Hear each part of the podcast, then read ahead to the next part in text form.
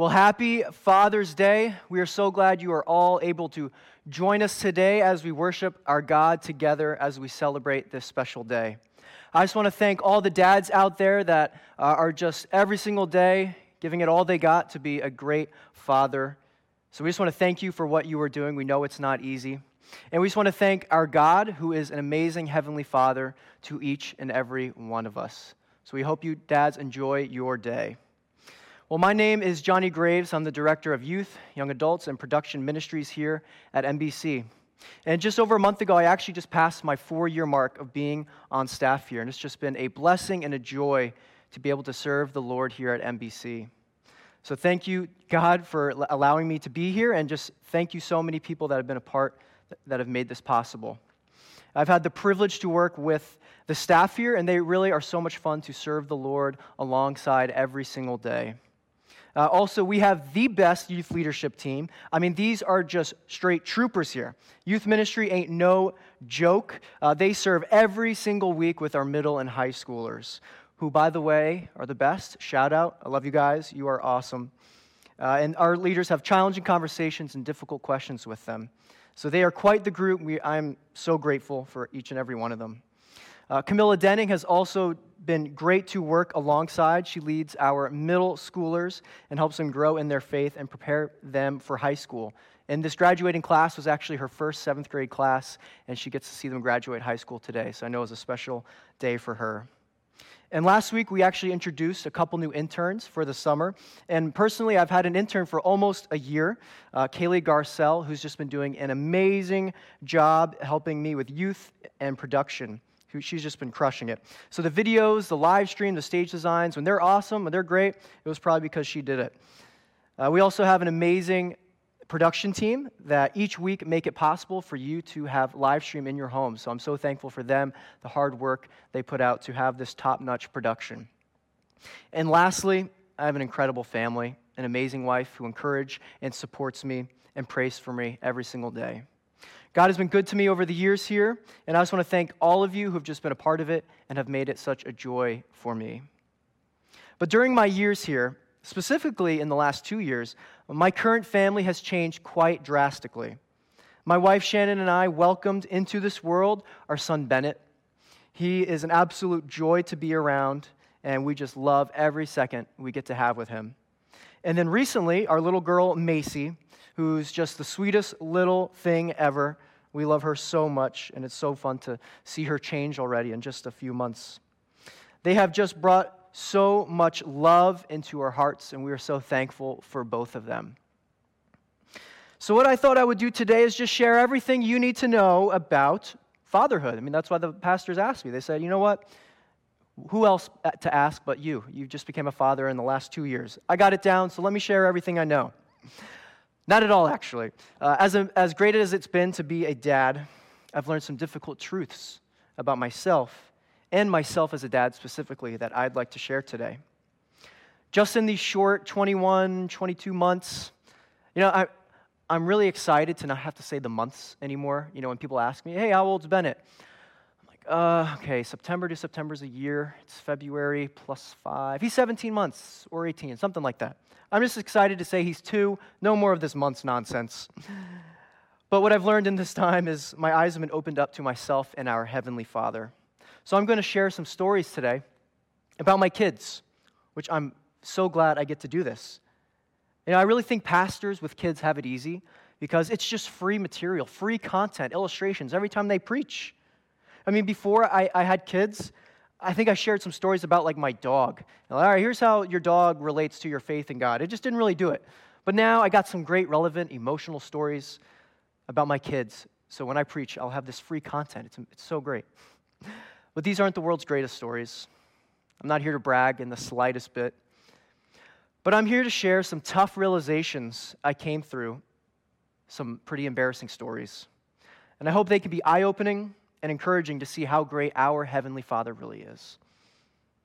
You know, Joni Eareckson Tada says this around this subject. She says, The leaders God chooses are more often broken than strong, more damaged than whole, and more troubled than secure. So, our Heavenly Father can use these types of people. They can use dads that are broken, that are damaged, to lead their family.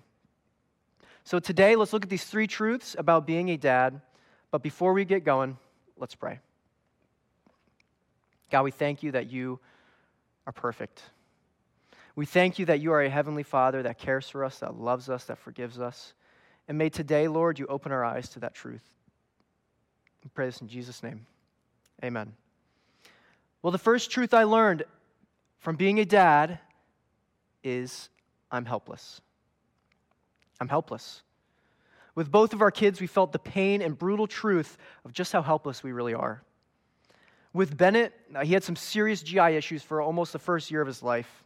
He didn't gain any weight. He threw up everything he ate, so we literally dreaded feeding him every day because we knew he would just throw it right back up at us. We had a lot of doctor's appointments, hospital visits, specialist visits, and it was a long road before he got to a healthy stage. I just remember that feeling of helplessness each day. We tried so many things that we thought would help keep his food down, gain weight, but it just never worked.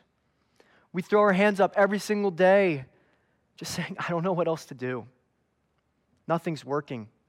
Felt helpless, felt defeated, done. We prayed constantly because there was nothing else we could really do. And for our girl Macy, we were in the hospital end of this year in January, ready to have her at just a little over 29 weeks. That's scary. You know, signs of labor were happening. It looked like this baby was coming real, real early. Survival rate, good health rate, they're not that great when you have a baby that early on. We followed doctor's instructions, things like that. But after, we could only do so much. And then once we come to that point, there's nothing else we could really do. We felt helpless, out of control. We prayed constantly because there was really nothing else we could do. So it was tough navigating through these seasons, feeling this way. Even though we prayed through it all, it was still a major test of our patience. But my eyes were opened up to something I wasn't aware of before that I'm helpless. This wasn't something new in my life. It's not like I became a dad and all of a sudden I'm helpless. But what fatherhood did was open my eyes to something I was already struggling with. I just didn't see it.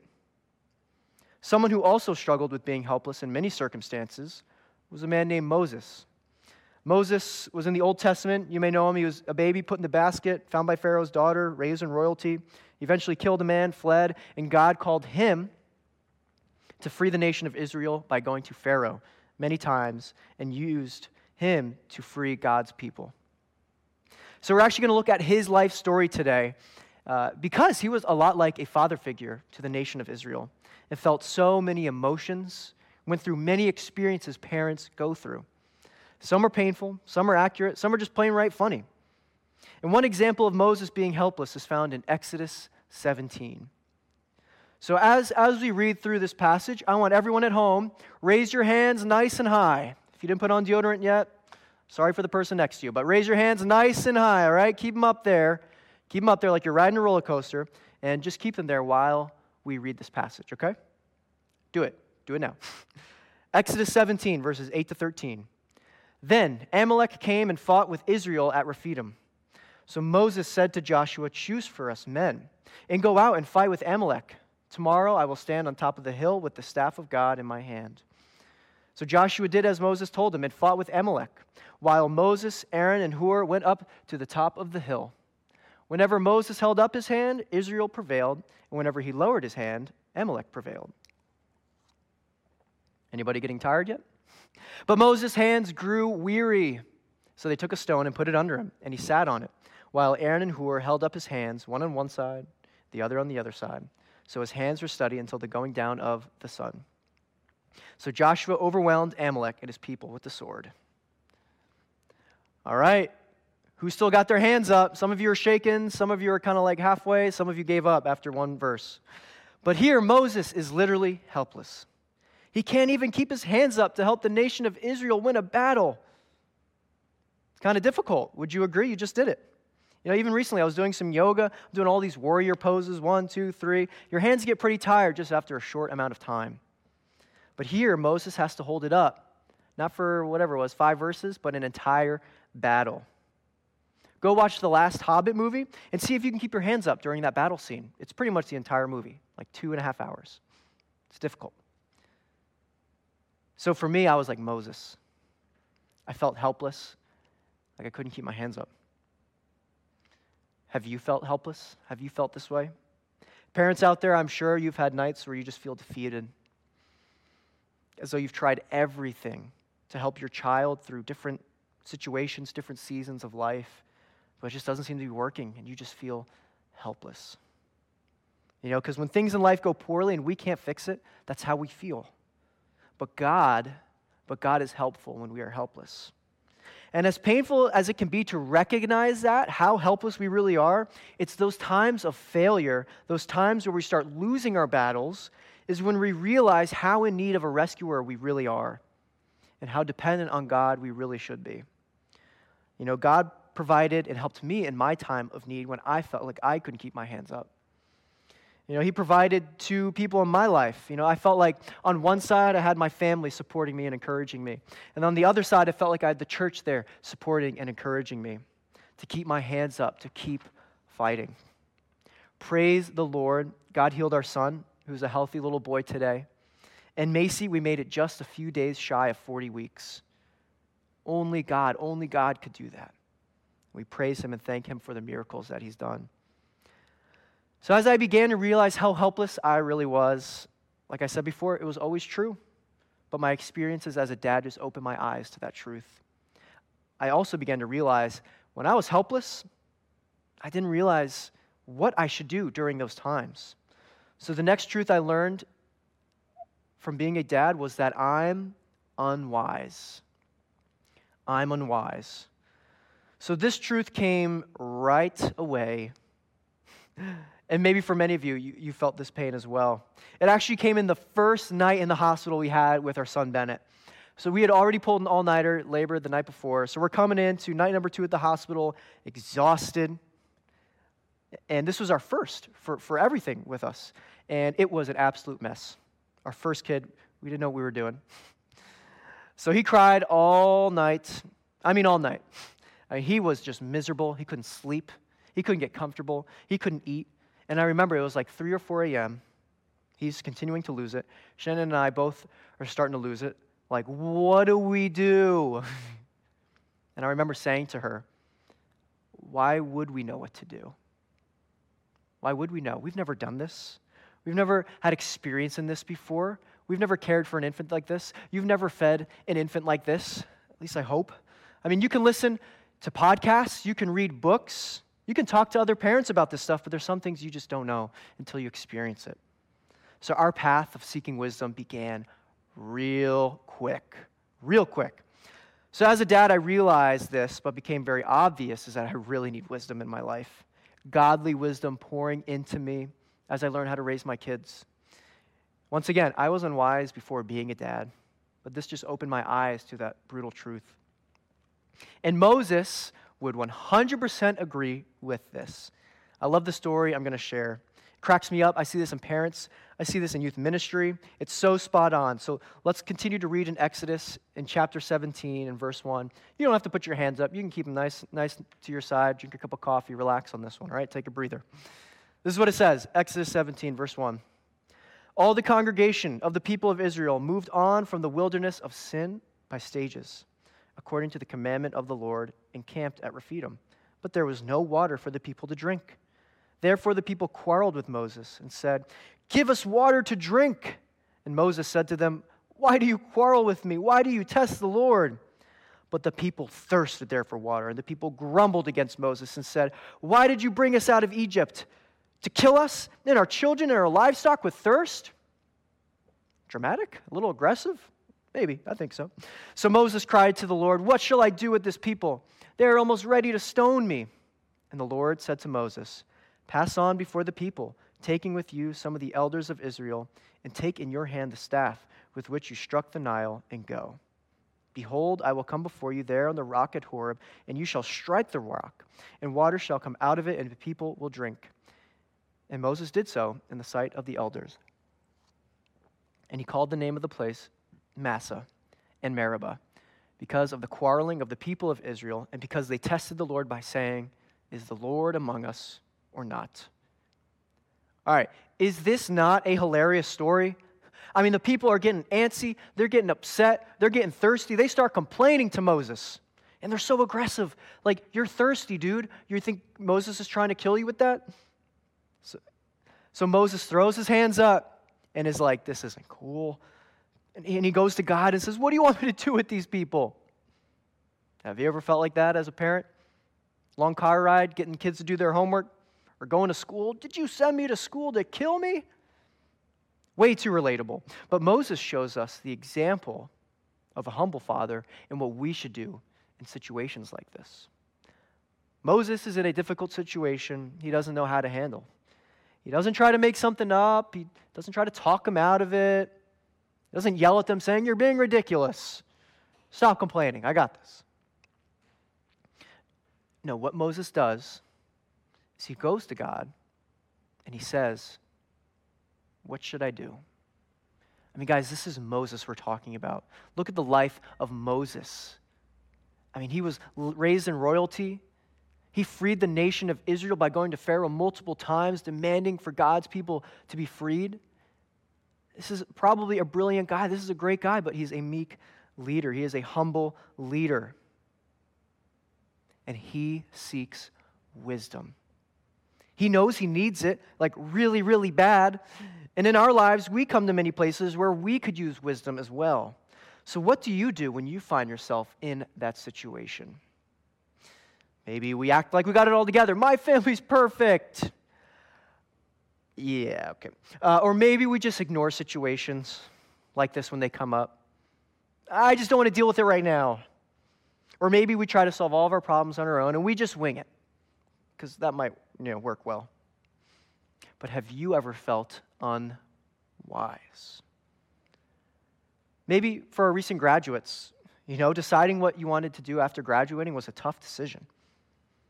What school should I go to? What should I study? What job should I take? And if I take it, is it going to be the one I do for the rest of my life? What if I don't like it? Tough decisions. We need wisdom. And Moses seeks wisdom. God gives him the wisdom to take care of his family. He does the same to us today.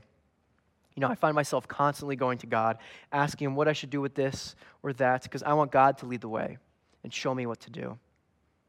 In James 1:5, it says this. It says, If any of you lacks wisdom, let him ask God, who gives generously to all without reproach, and it will be given him. This doesn't just apply to dads, this doesn't just apply to moms.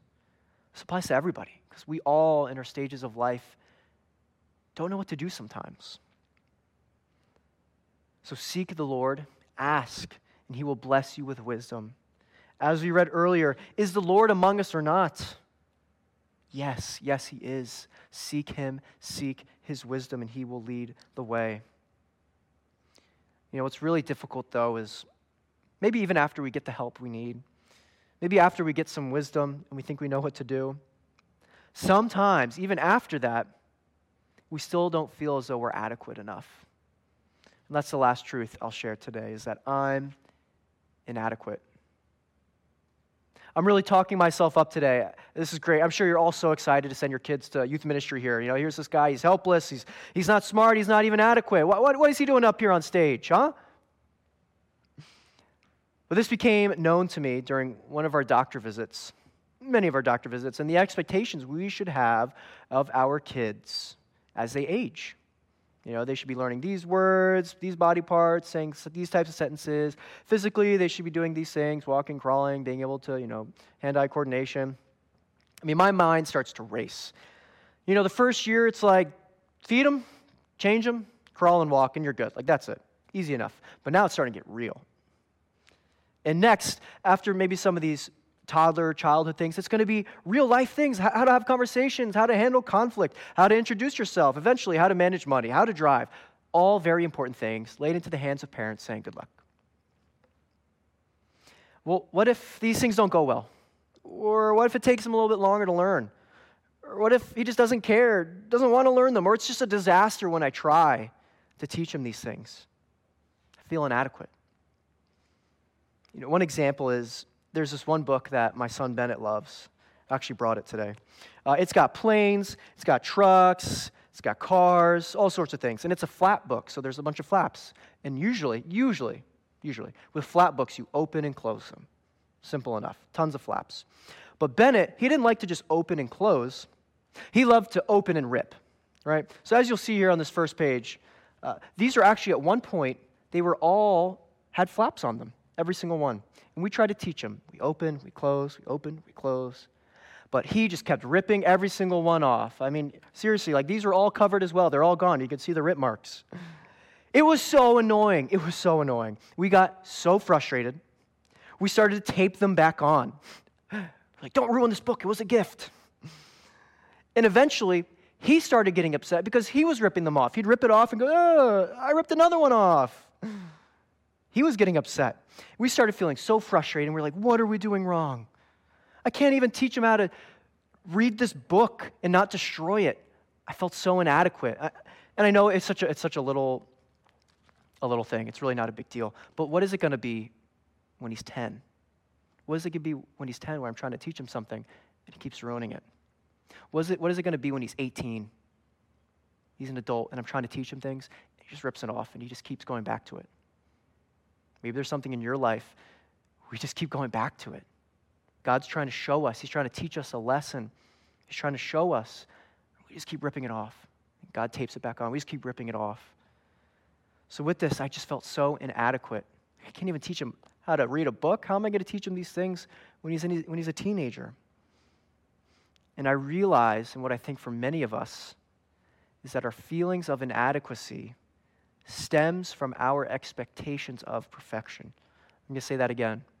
Our feelings of inadequacy stems from our expectation of perfection. We expect things, at least I do, to go super well the first time, because why shouldn't they? But our kids aren't perfect.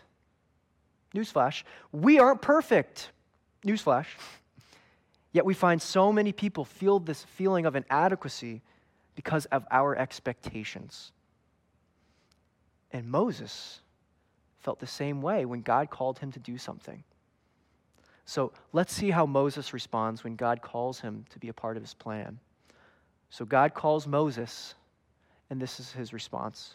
In Exodus 4, starting in verse 10, it says this But Moses said to the Lord, O my Lord, I am not elegant either in the past or since you have spoken to your servant, but I am slow of speech and of tongue. Then the Lord said to him, Who has made man's mouth? Who makes him mute or deaf or seeing or blind? Is it not I, the Lord?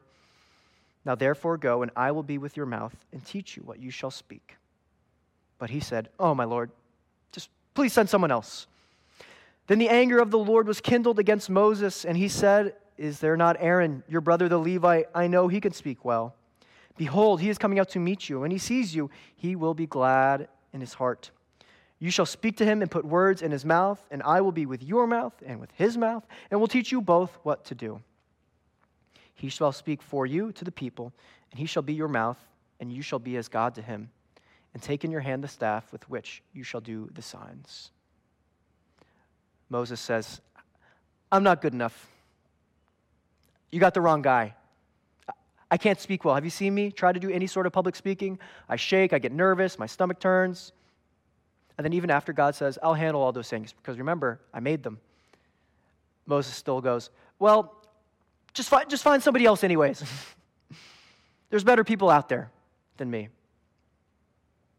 Have you ever felt inadequate? Maybe for something God has called you to do? I mean, maybe for you, you're at your job and you just don't think you're that great at it. You know, you're sitting there each day saying, Why am I coming here? I'm not, not even making a difference. I mean, there's so many other people that are better than me at this.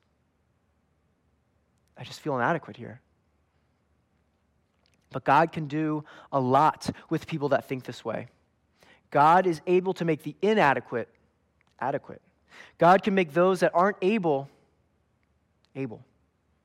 When we let go of ourselves, when we let go of our expectations, of our ability in ourselves, and we place that in God, a sense of peace will rush over you like nothing you've ever experienced that. And I've been there. I felt that peace when I've just let go.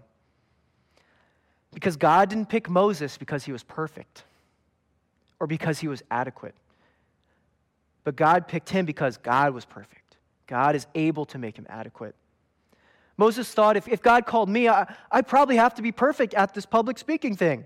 Otherwise, it would be a disaster. But we can't expect perfection from imperfect people. You know, I remember at a ERLC conference a few years ago in Nashville, our family ministries team went to. There was this one speaker, a little older, white beard, so I assumed he was pretty smart. He was talking about this subject, and he was telling parents this Don't be surprised when your kids sin. Don't be shocked when they lie to you.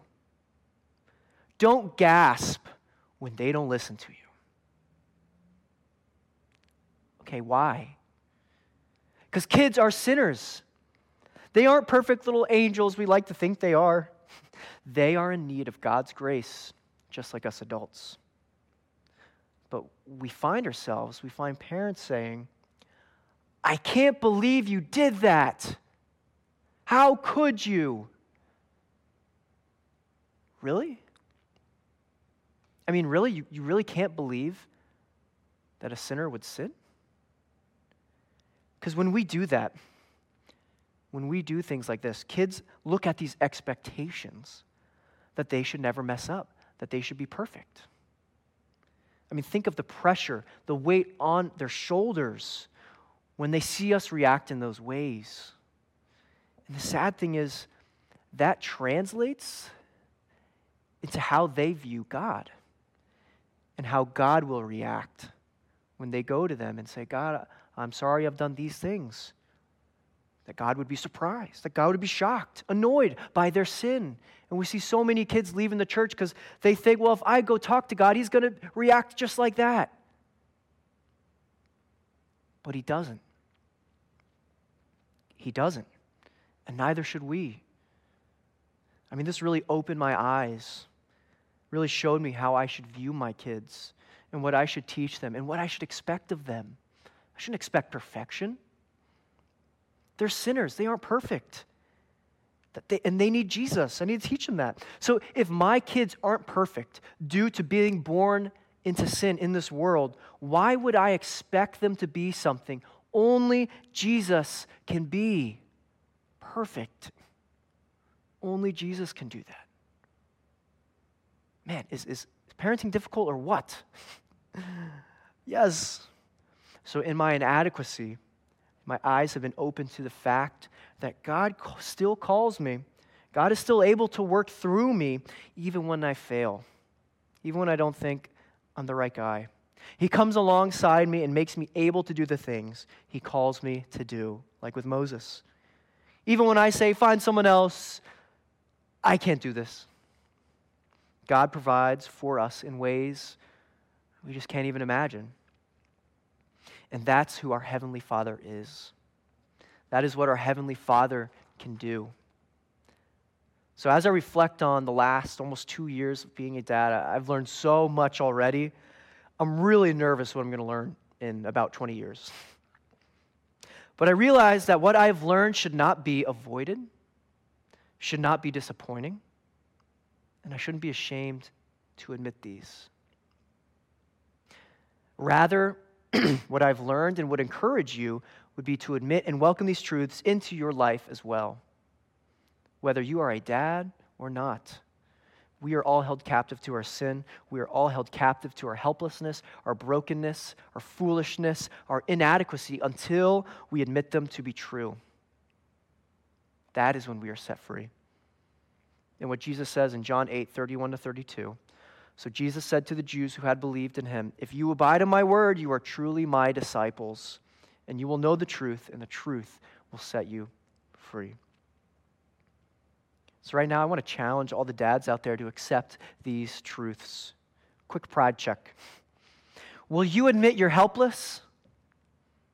When we realize we are helpless and that we are desperately in need of God to get through our day, that is when we can get through our day will you admit you're unwise?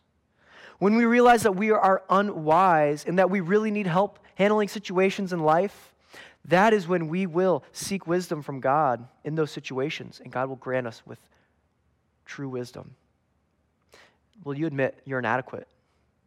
When we realize that we are inadequate and aren't able to do these things, that is when we'll stop looking to ourselves. We'll start looking to God, who will make us able. Our Heavenly Father does not ignore us when we feel this way. He graciously comes to our side and provides for our every need. Yet we have to be humble enough to admit that we need Him for this. I know when I see Bennett or Macy helpless in need of someone, to come to them, or maybe they're doing something or about to do something that they shouldn't do, but they just aren't wise enough to know it yet. Or maybe just physically, they, they just aren't able to accomplish something because they're inadequate. You know, I see them in their pain, I see them in their crying, and it hurts. It hurts. So I hold them. And when I hold them, I look into their eyes. And I know the love I have for them is indescribable. I mean, if you're a parent, you know the feeling. I, I couldn't even put it into words if I tried. I'd do anything for them. You know, I remember after both of them were born, you get those hospital bills in the mail. You look how much you owe. It's like, whew, jaw drop. It's a lot of cash, man. Woo. But then you look at the other column and it says how much it would have cost, like if you didn't have insurance your jaw drops even farther, you're like, oh my gosh, that is a lot. I remember seeing that, and I remember going, I'd, I'd still pay that. I'd still pay that. I'd pay 10 times that if it means I get to have my Bennett and my Macy. I'd give up everything to have them. And that is with an imperfect love from a broken and imperfect dad. Imagine the love, imagine the care that we receive from a perfect love, from a perfect God, from a perfect Father who calls us his child when he holds us. I mean, that is our Heavenly Father. That is who he is. Amen. Well, let's pray. God, we thank you for your grace in our lives. We thank you for showing us each day truly how much of a loving and caring Father you are to us. That even when we're crying, when we're upset, we're ripping our books up, you're still there forgiving us. You're still there by our side, helping us each day. And we thank you for that. We pray this in Jesus' name. Amen. We're thankful you were able to join us this morning as we celebrate Father's Day. Take some time and maybe just spend some time in quietness and praying to the Lord and just thanking Him uh, for all that He has done as our Heavenly Father. We thank you, and we just hope you enjoy this special Father's Day. God bless.